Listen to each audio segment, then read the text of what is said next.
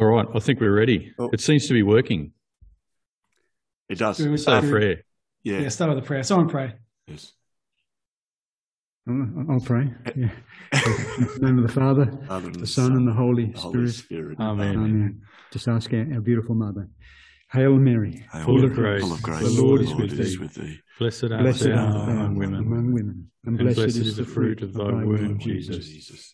Holy Mary, Mother of God, pray for us sinners now and at the hour of our death. Amen. Thanks for saving us already. Don't know what we'd do if you weren't here, to.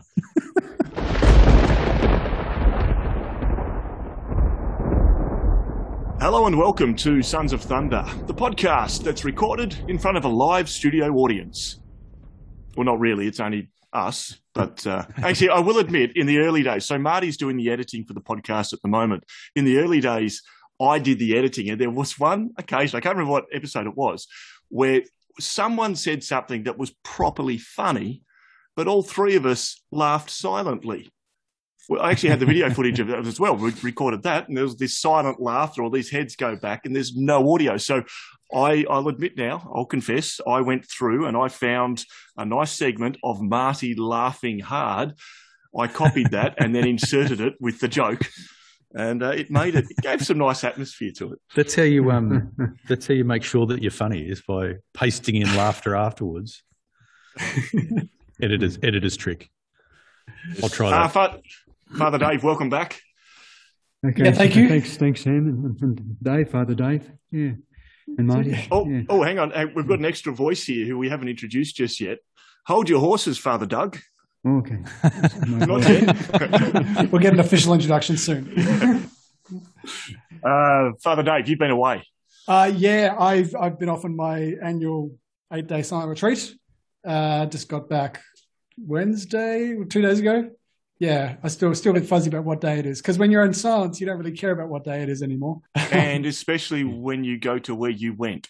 Yeah, so basic context. So I'm living in Darwin because of all the difficulty with traveling with borders, um, and the Northern Territory doesn't really have any retreat centres. I went to Western Australia. I went to a place up in the Kimberley region. The Broome Diocese has got a, it's sort of a retreat centre, accommodation place, but it's pretty much in the desert. So I had eight days in this little town called Warmun, and uh, yeah, it was beautiful. It's like like mountains and spinifex and 42 degrees and oh it was great In the, in the middle of the eight days, Marty and I received one photograph. Father Dave had to turn his phone on to uh, to contact someone at one point and just sent us a photograph, which was extraordinary. It was from a cave looking out, but the cave was obviously on the side of a mountain looking out across. Can I call it wooded desert? As in, it was arid. Very, there was no grass, but there were some trees out there. But looking out from from the side of the mountain from the cave. yeah so so this this area it does get a bit of rain in the tropical wet season but the rest of the year it's just sticking hot but yeah so i i went over this huge long walk and found this cave on the side of a mountain and i thought well that's everything i've ever wanted to experience of the whole you know old desert fathers experience so yeah over a couple of days i, I just it was about an hour's walk. I just head out and just sit in this cave and have a bible and pray. And yeah it was Wow, beautiful. Yeah It sounds amazing. There's much much wildlife. um there's there, there is but a lot of it because it was so hot it's all very hidden. So you just occasionally see a kangaroo. Um saw a dingo at one point. I'd, I'd constantly get scared by these birds because they'd be like all the any shade As in, as in, they were circling you. well, there, there there were a few large eagles circling at one point. I thought, you know, just look out for the ones carrying knives and forks. there, there was all these like little sort of sparrow sort of things, but they're all hiding in the undergrowth because they're looking for anything cool. And as you're walking, suddenly you scare them, and you've got 20 birds just bursting out of the undergrowth, which is quite terrifying because you, you know, obviously I Mm. was very alert for snakes and things like that. Did you see any? Saw a really tiny one, which I nearly stepped on. Oh, okay. But um, oh, actually, actually, when I was driving, uh, it was like a three meter brown snake. It took up like half the road. Wow. Well, we do. We do. Sorry. Oh, I was just going to say that the, the the drive there was you had to stay very alert because there was like Yeah. cattle and horses all on the highway. Wow. A number of times I'd have to brake quickly because massive cow would just decide to walk in front of the car, and you're just like, "Oh, hello." Can can we all come and do a road trip silent retreat with you in the future? Uh, we could do a road trip together. I like to keep my silent retreat silent. That sounded like uh no. I don't know. I don't know. You guys seem to like this nature stuff more than me, but anyway. Now we've got a very strong Western Australian theme here today because Father Dave's just come back from the Kimberley in northern Western Australia. Marty is over in Western Australia, and we have a very special guest with us today in Western Australia, sitting next to Marty, Father Doug Harris. Welcome to Sons of Thunder. Yes, yes, yeah. And good morning, and wonderful to be here. And, uh, I, 'cause I know you all, and uh, yeah, it's a, it's a joy just to relax with you. And, uh, emphasise the word relax. I haven't got there yet, but Uh, Father Dave, where does your relationship with Father Doug go back to? You've known each other for probably the longest. Uh, I can't think when I first met Father Doug. Actually, 99. I met you at Kilmore Okay, Summer School. okay. Yes. So I've got a, a pretty Kilmore, sure. Victoria. I, I think uh, I've got this memory of you there. I, I, it may be a false memory, but I, I think that was where I might have first met you. Okay. You could have been there. You may have bilocated. We're not May- sure. Who knows? Yeah. But anyway, it, it's been a while. That was back when Ma- Father Dave was called Dave. Yes. And Father Doug was called Doug. Yes, yes, yes. back Oh, then. right. There. Yes, yes. Right. Yeah, that's uh, When when were you ordained, Father Doug? uh, to 2000. Um, Oh, so just yeah, yeah. fantastic. Marty, would you mind please introducing Father Doug sitting next beside uh, beside you, because you, you actually live very close to each other and you do see each other weekly. Yeah, we do. I mean, we only we only drive past one or two churches to get to uh, Glendalough here, where Father Doug is, to to go to mass on Sundays and and Saturdays and and Fridays when we can make it. And anyway, um, um, Were you there Yeah, last no. night? I was here last night, yeah, at one a.m. for my adoration slot, one till two. Magnificent time. You uh, you generally get that time alone with Jesus because uh, unlike the daytime slots where people people drop in, you the, Pop in. there's less of that going on in the wee hours. but um, but enough about me. So so I think I think the best uh, introduction for Father Doug is is what we saw on there was a there was a Shalom World video that came out where they were profiling profiling priests and, and Father Doug was introduced as the priest of the century. I'm pretty sure that wasn't his suggested title. Very shocked by that. no one else was. It's quite a high accolade, and particularly when you look at, at, yeah, at mm. why it was said, because and this is obviously a mm. little bit probably a little bit uncomfortable for you, but Yes, yeah. you know, Father Dave was a close second, we've heard, but uh, for Father Dave, Very much a first. It's it's it's one that's that was given to you from what I from what I saw because of humility. So so how do you how do you reconcile having a, a title like that given to you when it's really come about through through humility? Maybe because I was ordained in the year t- two, the exact year two thousand. That uh, that's why I got the title. I, um, although um, Ve- Very humble. circumstantial, circumstantial. I was fir- I was first there, so that's unless, unless it was a complete misprint or you you you have some something quite amazing happening in your church in Glendalough, Father Doug, yes. being perpetual adoration. Mm. Uh, would you mind explaining, please, for our, our, our listeners exactly? Now, some people will be very well aware of what that is, but there'll be many who wouldn't. So uh, you might need to explain both what perpetual and adoration are and what they are in combination. Yeah, adoration. Adoration is when the, the, the Blessed Sacrament, um, our Lord, is um, present, and perpetual adoration is when uh, people, well, yeah, people adoring, but people adoring uh, uh, 24 hours a day, seven days a week. So the people in the area in the parish and surrounding uh, parishes uh, agree to spend one one hour a week uh, with our Lord, uh, so that all the hours are covered. Yeah, so all, all day and all night, uh, seven days a week, all, always. 24 7. Yeah. Mm. Father Dave, this forms a, a significant part of your priestly ministry as an MGL, doesn't it? Adoration in that. There's a few times I've come to stay with you, and I'll ask, you know, what's the schedule in the morning, and it it always begins with adoration. Yeah, we we try and begin the day with an hour of adoration. Let me get my mouth working properly.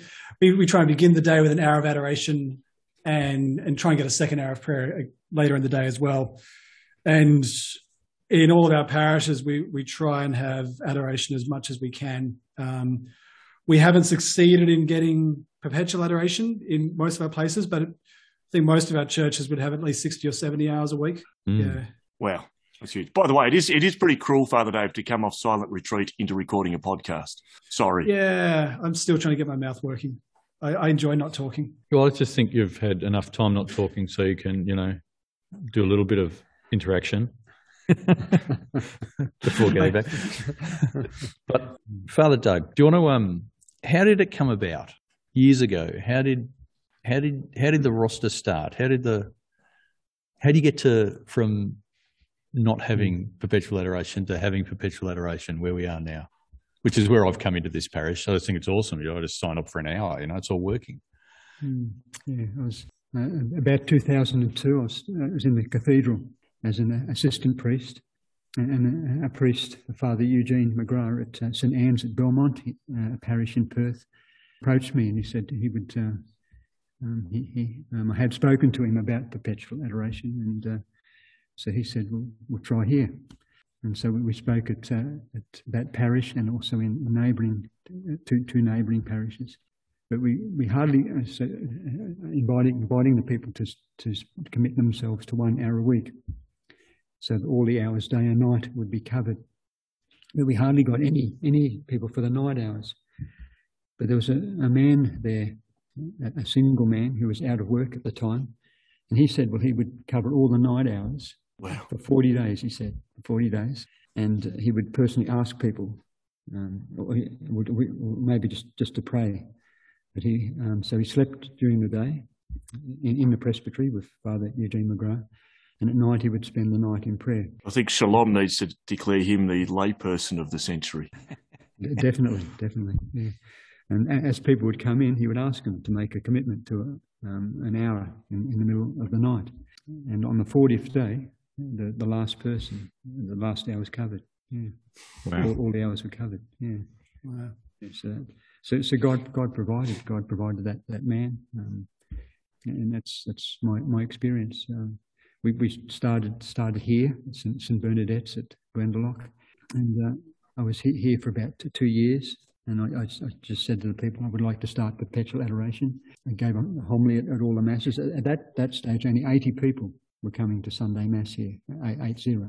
And so to, to ask them to, to, have perpetual adoration when you need, there's 168 hours in a week. Mm. But of the 80 people, 60 people signed up. Oh, wow. And uh, a few of those signed up for um, th- three hours a week. Uh, and then I spoke in two uh, local parishes, and we, all, we got 60 people in each of those. And we got of 180 people were able to start perpetual adoration.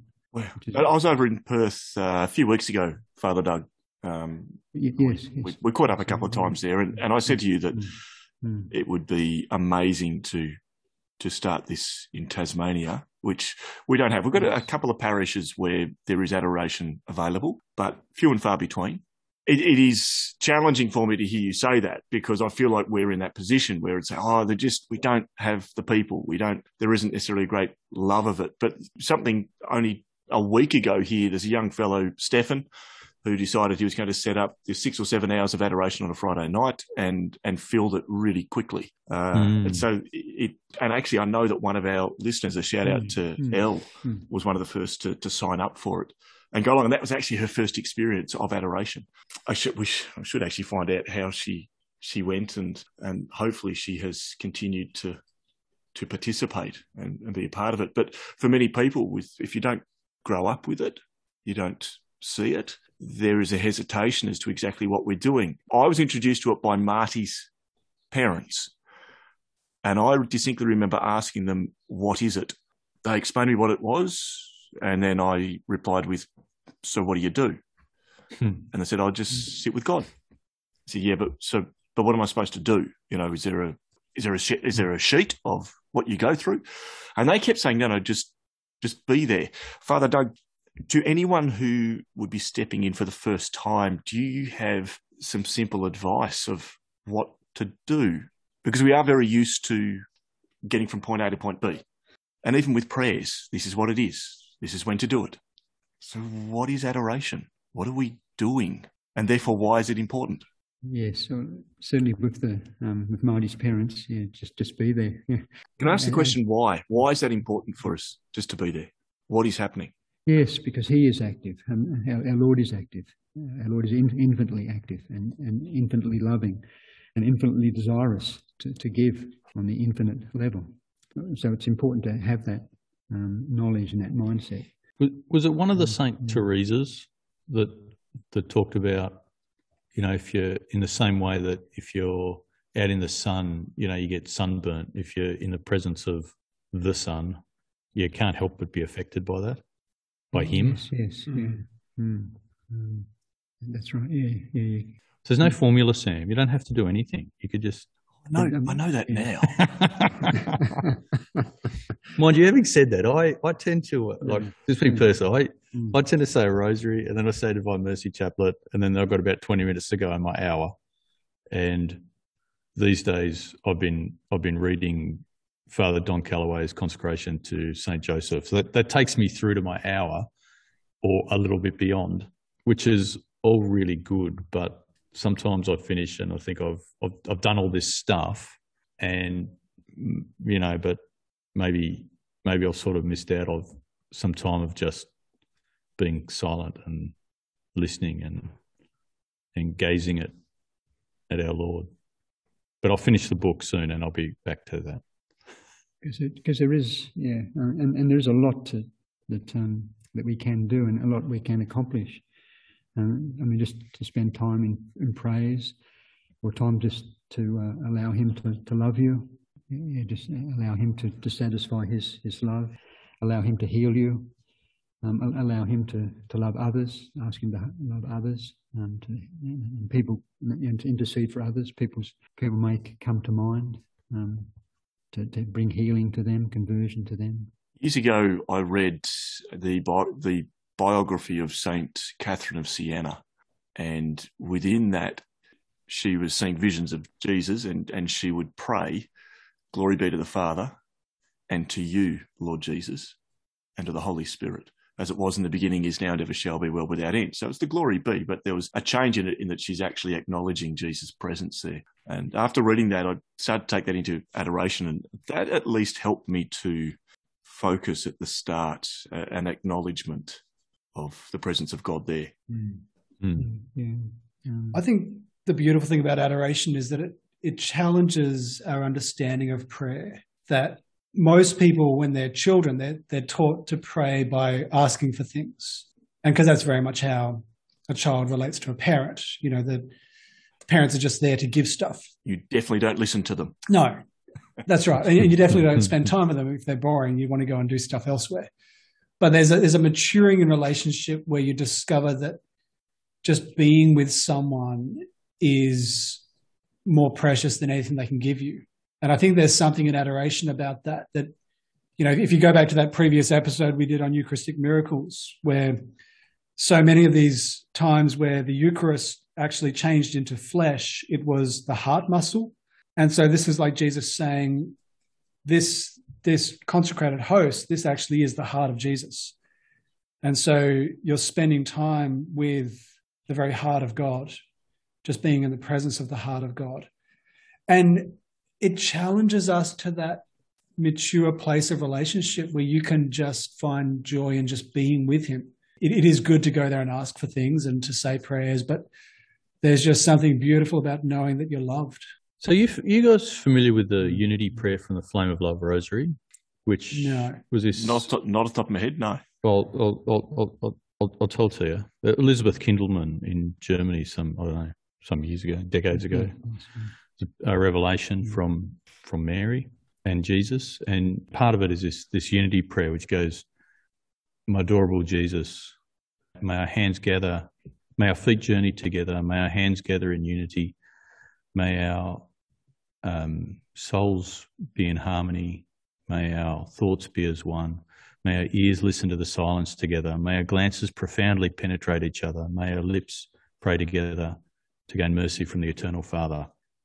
And on first sort of reading of it, it seems like a strange combination of requests, but but I started praying it uh, daily, and sort of the more I the more I do, the more each one of these things becomes more and more profound. And especially that um, third last line, I think, where it says, "May our glances profoundly penetrate each other," which I still can't like. I I can understand why the Lord's glance would profoundly penetrate me, but his desire for relationship with us is so much bigger that you know that in his humility that that he wants my glances to profoundly penetrate him as well even though why you know what would be the benefit of that kind of you know considering how imperfect I am and how perfect he is but that's but that's his view of relationship is mm. is much much bigger than than the way we see the world anyway, I was just going to tie that back to that's adoration to me. You sit in the pew and you look at him, and he looks at you, and our glances can profoundly penetrate each other. It's a countercultural change. We think about change coming about through perhaps academic research or study, uh, but this is, which obviously that does, that does bring about change, but this is a, a very different change, a, a change of the heart. Mm. Mm. Uh, through what you just read there, Marty, it got me thinking about the that specific change that you would see that we'd probably. Oh, I didn't read it. Fruit. I remembered it poorly. so, Father Doug, what are the what's the, yeah. the the fruit that you've seen as a result? Now, one of the things that I'd say from an outsider going attending mass with you over there in in Perth when I was over there is just how alive that parish is. Yes. Um, what other what the other f- fruits have you seen as a result of of that commitment of people just spending time in adoration? One is it lifts people to a to a level that our Lord wants us to be at, more, more of a level of, of of His kingdom rather than this kingdom. And of course, that um, mass attendance, as I, as I said before, we had 80 people attending Sunday mass. Now we have 200 to 250. Um, we've had to put on two extra masses. It's quite amazing how many young people are there too. It's, it's quite striking how many young people. Mm. Yes, yeah. Uh, uh, vocations, although we haven't had any. Um, I mean, there's a lot of nibbles, but uh, but it, um, when we started perpetual adoration at Mirrabooka, or, or I, I, didn't start it, but an American priest in 1988 and in the first year, seven men uh, went to um, to the seminary. One of those was uh, Brian Steele, and now Father, Father Brian Steele. Mm. Oh wow! In MGL. So that's one of Father Dave's mm. brothers. Yes, yeah. identical. and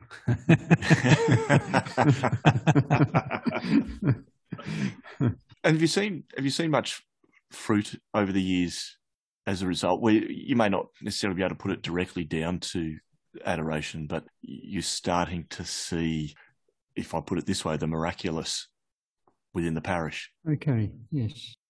Just in, in general regarding um, adoration, just well, in, in, in, Perth there was in, in Sacred Heart Highgate, there was a, a family who were praying for a relative in England.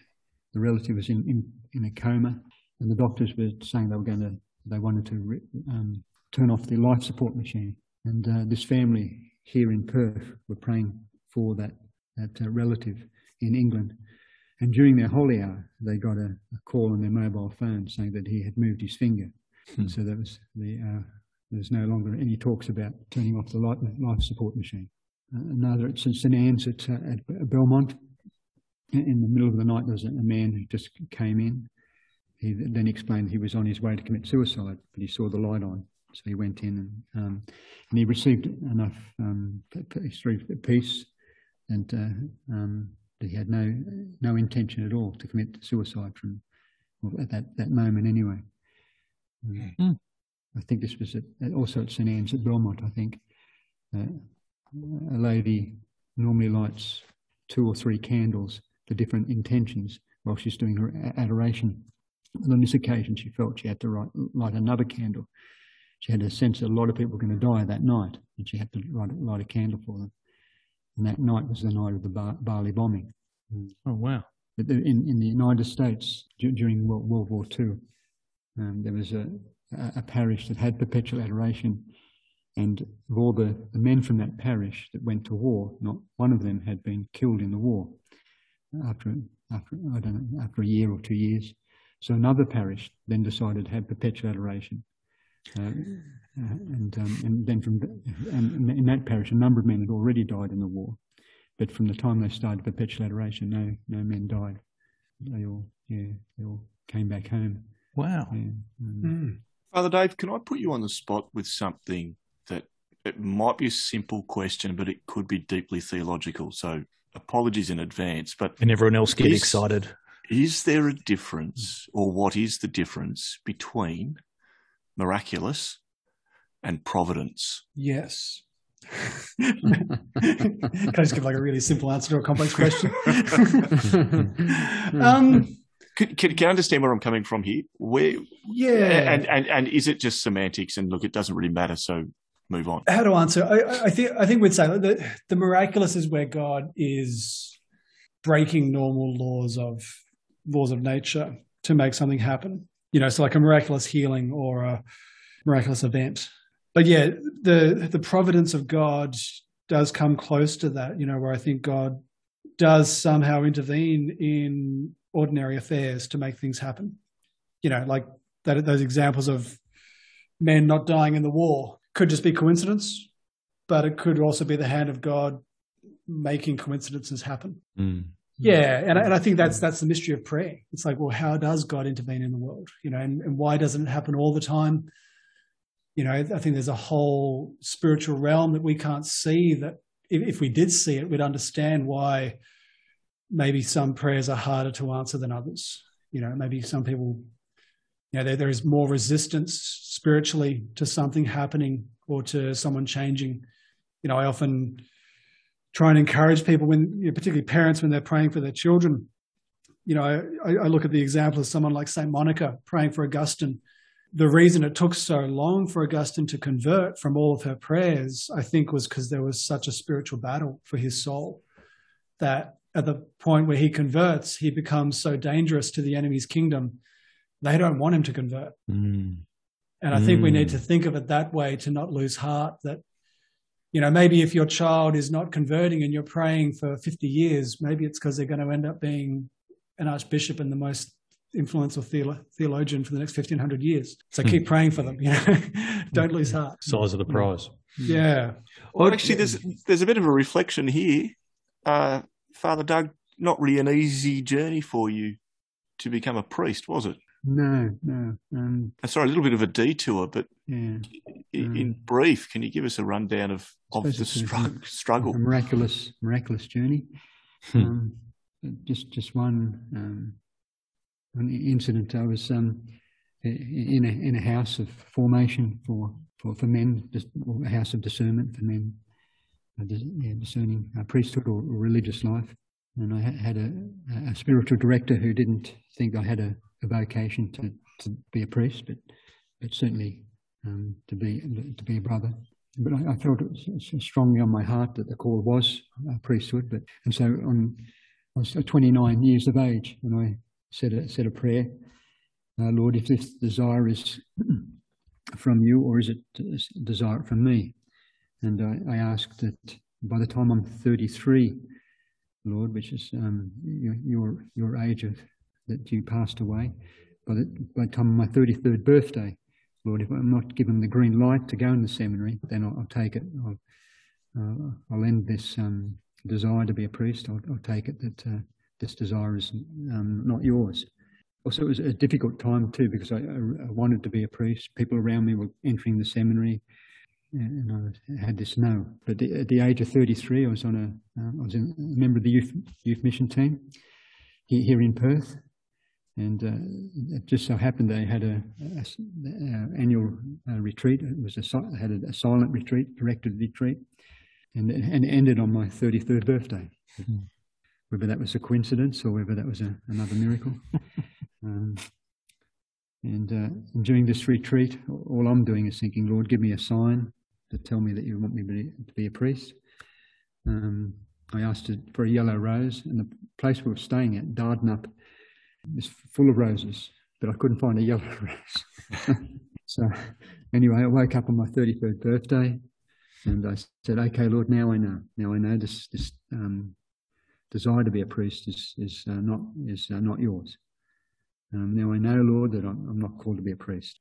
I, I, discovered that I all I wanted was God's will, and uh, and so I was quite happy to accept the fact that I wasn't, in my mind, I wasn't called to be a priest. All I wanted was, was His will. And so I was completely at peace. I now knew what God's will was, and that was it. So but we, we got home that night, the, youth mission team, we got home that night about 11 p.m., as I remember it. And there was, as I remember it, there was only one letter in the envelope, in, in, in the uh, letterbox, and it was to me. Was, it was, from my spiritual director.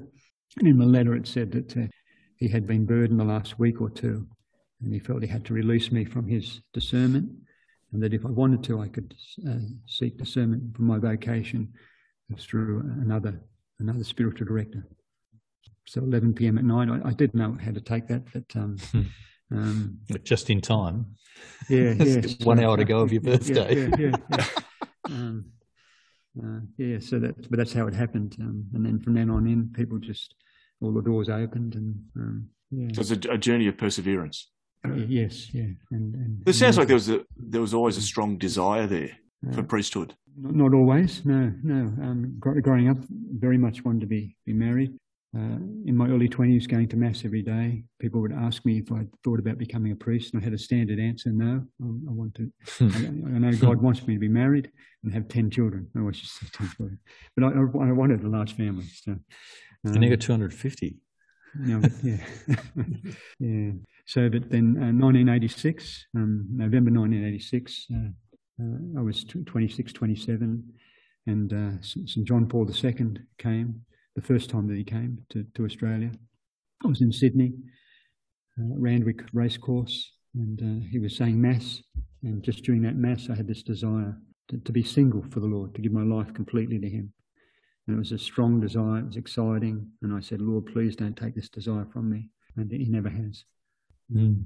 So, so, God can call anybody. yeah. So, how about this, mm. um, mm.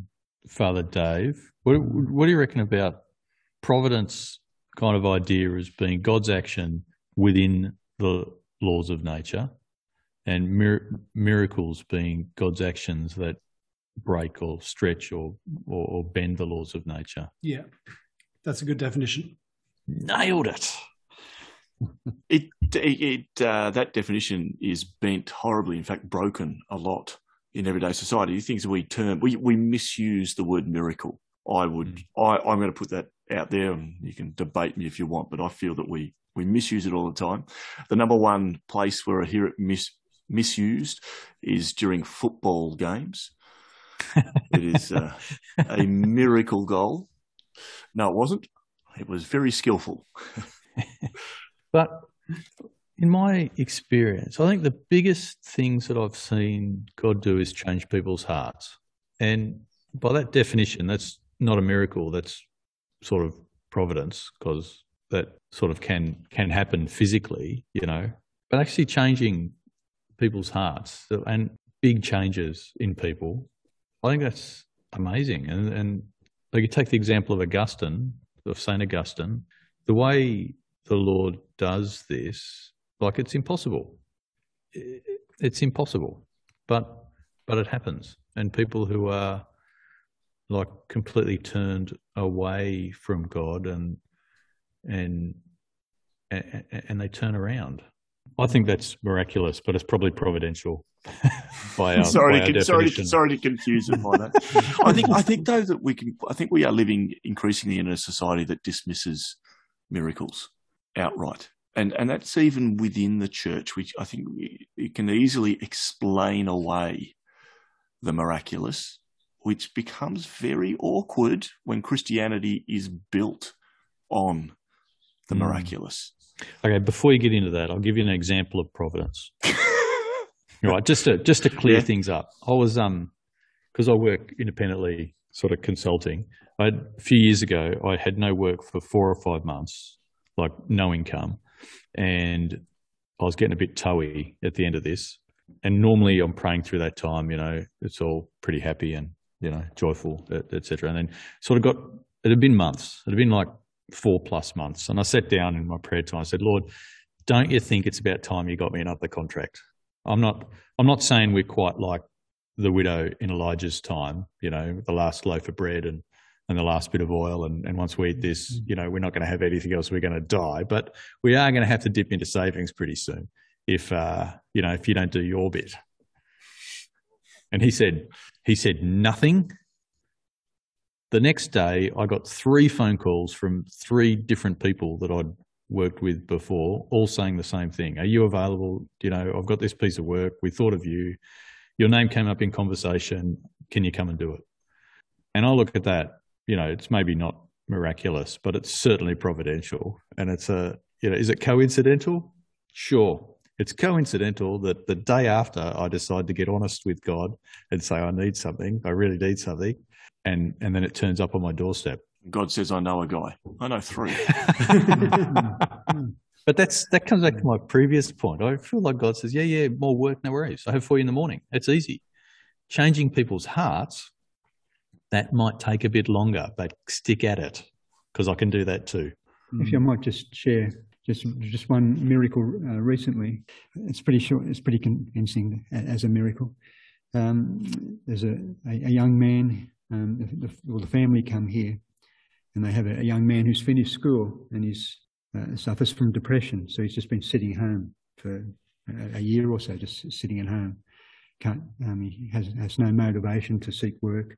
His mother then decided to make a, a checklist of things uh, that, that, she would pray for for him to have work. Um, he likes cars, so Lord, give him a, a job where there's cars, and, get, and, give him a job that's only uh, two or three hours a day, and no more than that, because I don't think he can handle any more than that and a number of other conditions.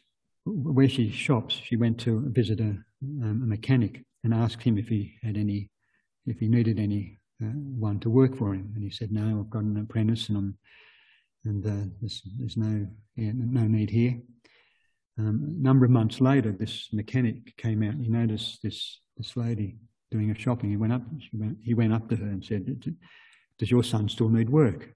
Because I, I could." Um, do with someone. But the, the man apologizes. Said, the only thing is, I, I only need someone to do two or three hours a day. exactly the, the hours that this woman asked for.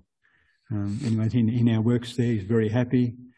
Um, actually, another another another little miracle. Um, this happened a few years ago. There's a, a family that moved into, into the parish, and they have um, two young children. They wanted them to uh, go to a, a, Catholic school and they were told it's way too late. It takes years to, to get into this, this school. And uh, so the, the father, Alan, decided to do a novena, um, novena to uh, St. Joseph, to St. Joseph. Um, on the first day of the novena, the, the school called them up and said, can you come in for an interview? On the fourth day of the novena, they got accepted. on the ninth day of the novena, they both started school. Wow. So, Sam, getting back to your question about why we don't believe in miracles. I think we're scared that God's actually going to turn up. Mm. Like, I I think we genuinely like living in a world where God is distant, and and maybe you know, or just, God is a genie. Well, yeah, like well, we only want God to to you know give us stuff like in the mail. You know, keep your distance. You know, answer my prayers, but there is actually something really awkward when God turns up and you're like, well, what do I do now? You know, do I need to acknowledge you? Do I need to change my life? yeah. So that's where I think people get really awkward now. We, we, we want to write it off as being a coincidence. We don't want this idea of a God who really cares that much. Because that gives us, it gives us certainty. It gives us, you know, even, even if life's crap, you know, I can, I can, I can understand the rules without, yeah, that's, hmm it, it gives us something that's actually not that valuable, but it makes us comfortable to deny the miraculous. Mm. Well, there, was- there was, an, I can't remember who it was, but one of the more famous atheists of the last century who, in rebuking the miracles of Scripture, said, Well, we know that they aren't true because miracles don't exist. Big call. Big call. Which, but, but hang on, but think about this logically. He's saying it's not true because it's not true. Mm. It, Mm. it's a circular argument. How very unscientific of him. and it's well, but this is the problem though is is that a miracle by definition goes beyond what you can actually Yeah, account for. account for that is what it is now can i ask oh, i was going to say father doug and father, and father dave but um for I was Marty getting as everyone. well, Let's just potentially, bust open. Everyone. You know, miracle extravaganza. what Come on. is is there a particular miracle that you have seen or heard of that has actually challenged you it wasn't one that just you did, you found yourself not initially celebrating but actually wide-eyed thinking what has just happened I had an experience at a summer school some years back. So this is like a week long retreat that many of us have been involved with. And uh, as part of this, they often have like chance for people to pray with you. You know, so people might come up and they want they want prayer for healing or for something in their life, and two people will just pray with them. I was one of the people praying, and uh, a friend of mine came up, and he said, "I would like you to pray for healing because I've got a problem with my throat. And I'm a teacher and my, my voice is my work, you know, but for the last year, I haven't been able to talk properly. And I kind of said, yeah, we'll pray. But I, I was very aware that there was something in my heart which was like, look, nothing's going to happen. We'll just say a nice prayer. He'll feel peaceful and he'll walk away. and saint blaise walks up and says hold my candle Well, I, I genuinely felt.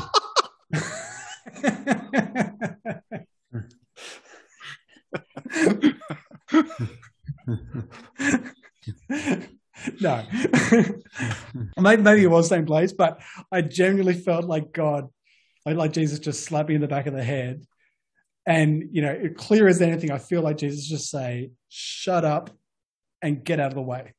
I'm going to heal this guy." Mm.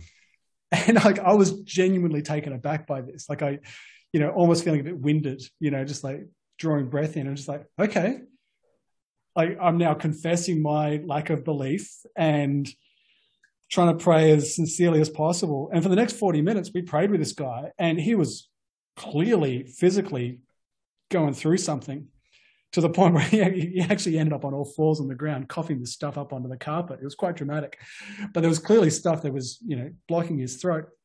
But um, you know, as it was, like he, by the end of it, he was saying, "Okay, my, my voice is cleared," but he'd also gone through this whole internal healing of how he had used his voice for for for harming people.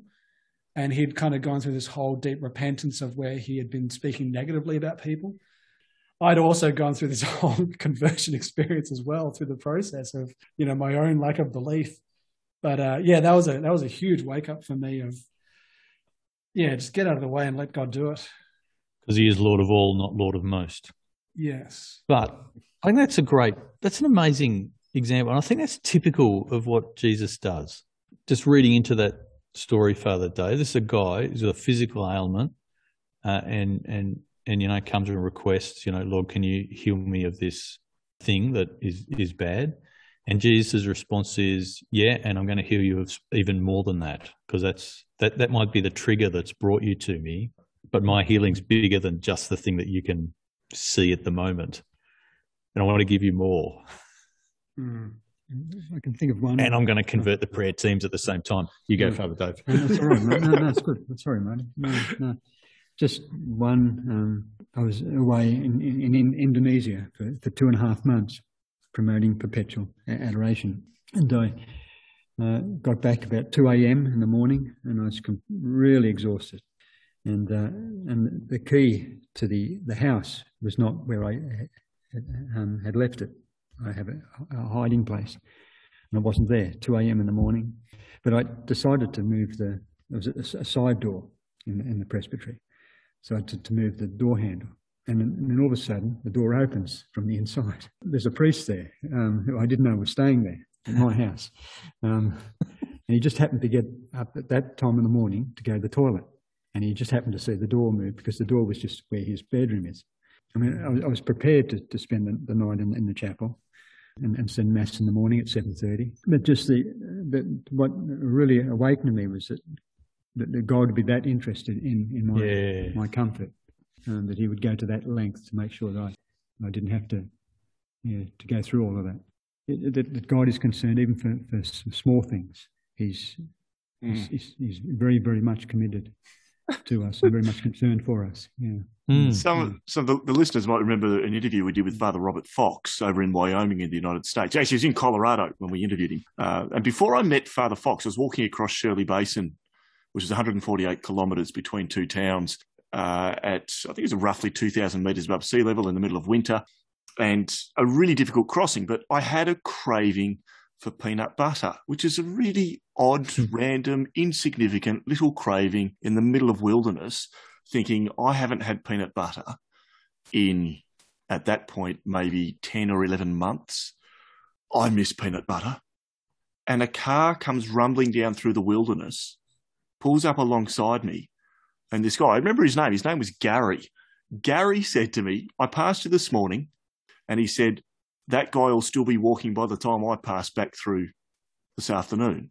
He said, I wanted to get you something when I was in the town, which is still about another 50, 60 kilometres from where I was at that point. And he said, I didn't know what you wanted, so I just bought you some Reese buttercups. I didn't even know what they were. I do now. Obviously, they're here in Australia. They weren't at the time, but they're chocolate cupcakes filled with peanut butter. So it was this bizarre, insignificant little comfort in the middle of wilderness that Gary, this Christian guy, is providing for me in these really small little ways that uh, certainly wasn't anything, certainly in the realms of providence. Yeah. Says, um, you know, Mm. got a craving for peanut butter, Lord. He says, yeah, I know a guy. Sit tight. He's on it. Father Doug, tell I us saw- about tell us about tell us about the guy. I remember you saying you were praying for people in Perth City and a guy's leg. Oh, Got okay. healed Yeah, got- yeah, yeah, tell- yeah. Yeah, a, a guy was in, in a wheelchair, was in, in the city, and oh, there's a, a group of us. And, uh, and one of us asked, Would you like some prayer? So somehow someone noticed his leg was actually growing when we were praying for him. And both, both legs then became, one leg was shorter than the other and became equal in length with the other.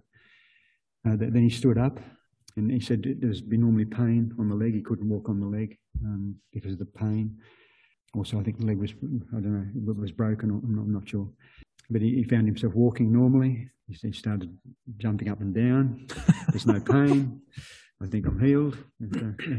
So, yeah. So it doesn't just Mm, happen in the Gospels. mm, I saw a film clip two days ago, filmed in Africa, and it was it was just of of that very thing, except that it was a woman's arm that was all withered, half the size, half the size of her other arm, Wow. and I couldn't believe what I was watching. They're praying over, praying over it, and she, she's moving her arm, like trying to move it, and it, you know it starts to free up, and then you realise as she's moving it, I was starting to question. Hang on, is that arm slightly longer now? By the time they finished praying, it's the exact same size and length as the other arm. They're all in hysterics, praising God, and I'm left going, hang, hang on, did I, did I, was that, is that my initial reaction was was that fake? But that's exactly what had just happened, and and that's probably the one that I find the most challenging because it it is not physically possible. Mm. It's not one just of, of providence. There's a, there's a real miracle happening in that moment. That must be quite phenomenal to, to be there at the time, Father Doug. Uh, yeah, yes, yes. So those things really help help help, help our faith. Yeah, wonderful. Actually, I remember uh, R- Romano. Some of you would know Romano, member of Disciples of Jesus community, And an uh, avid fan of the Geelong Cats. Yeah, so, yeah. anyway, won't go there. Pl- plenty of space for healing. Yeah. But Romano had a, it was a time when he had a, a bad leg and he was on crutches. Um, I can't remember what the, the problem was with the leg. And he's walking through the city with crutches. And uh, a man comes up to him and says, Excuse me, can I pray for your leg? And uh, Romano's taken back. He said, Okay, yeah, go for it, go for it. And after the prayer, the, the, the leg was well, completely healed. He's had no problem since. So, Wow. The first person I ever prayed for was uh, Marty. Do you remember you rolling your ankle, Marty? Um, Marty and I decided to oh. drive really early in the morning. Oh, the, yeah, the, yeah, yeah, yeah. Hmm. All the way to the Western Arthurs Range in Western Tasmania. Marty slept the whole way. It was still night time. Yeah, we got great. there. At, we got there before dawn. We we then had ahead of us a, a full marathon, basically a marathon ahead of us to try and do in one day to get to the top of a mountain and back. With things we did when Lake we were young. Lake Oberon. Lake Oberon, we were headed for in the Western Arthurs. And we ran after driving for two hours, after getting up at 4 a.m. We started running. We ran all of less than 200 meters, and Marty trod on a tree root and yeah. basically sprained his ankle and was down. And then after sitting there for quite a while, he looked at me and said, Well, if you want to do this run, you better start praying now. Hmm. and that was the first time I'd ever actually prayed with someone. And you were up and running five minutes later. Yeah. Was, I, I found quite that. challenging in that moment. It was a very simple one. but uh, mm-hmm. I think I actually found it more challenging actually praying out loud for someone. I'd never done that. Mm-hmm. Yeah. So maybe um yeah, maybe the whole point of that of uh of, of rolling my ankle was um to get you used to praying out loud, Sam.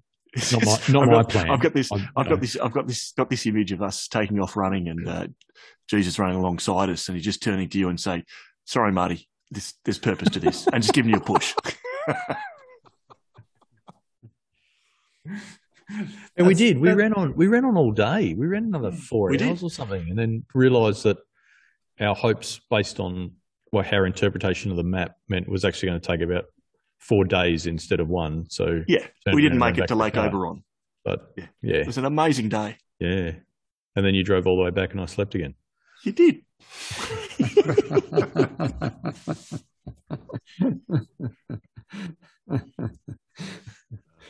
Uh, is there anything that either of you would like to to add before we wrap up? Well, I was just going to bring it back to adoration. That I think um, we don't always see the fruit of our prayer.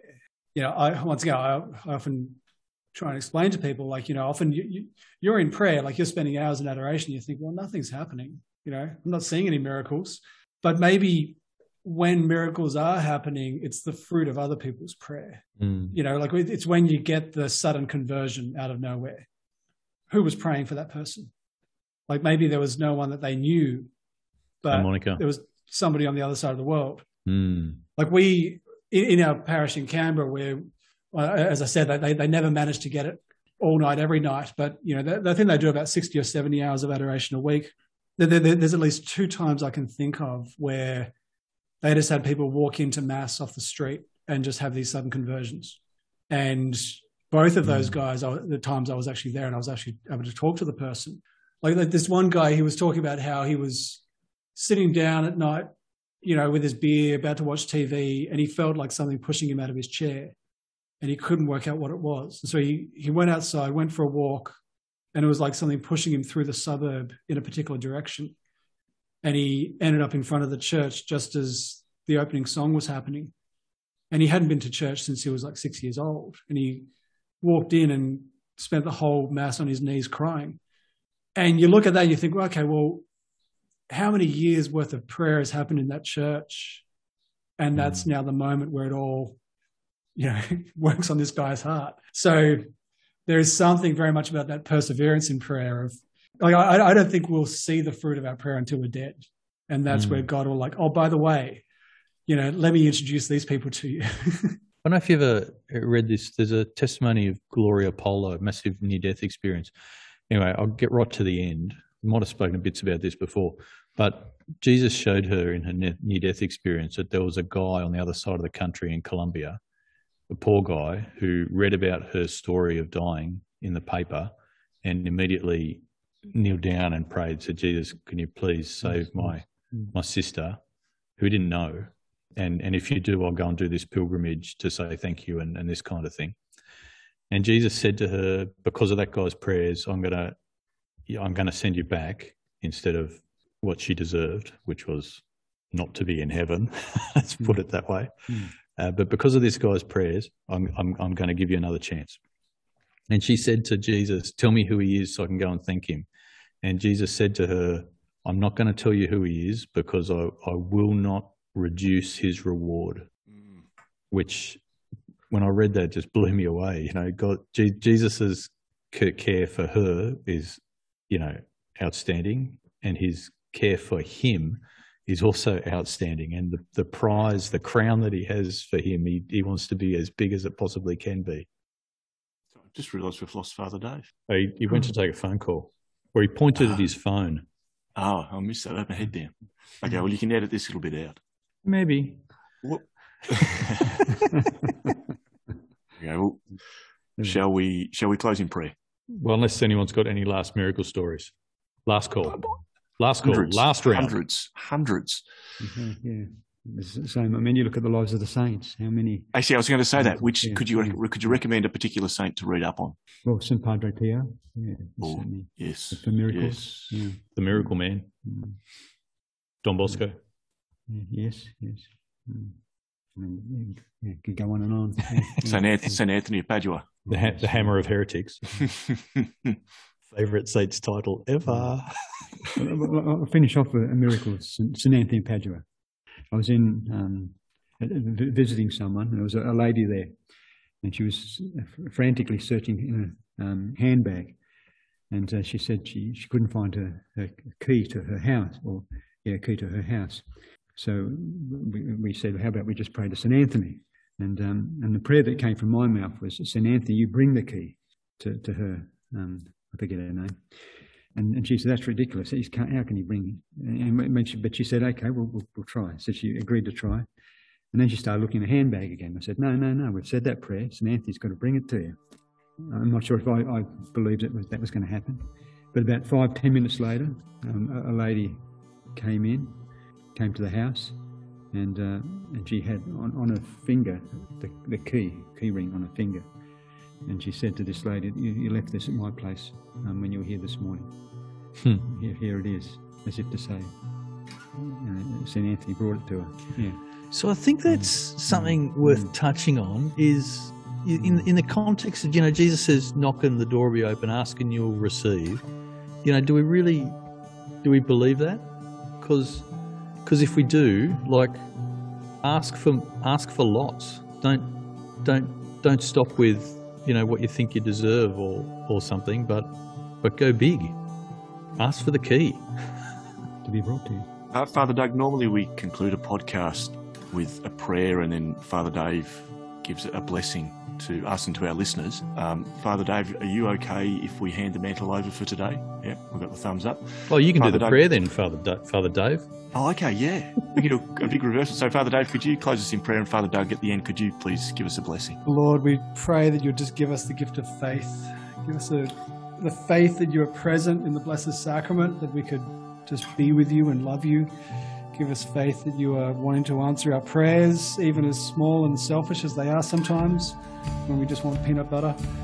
Lord, we pray that you would just give us all that we need so that we can know how close and loving you are.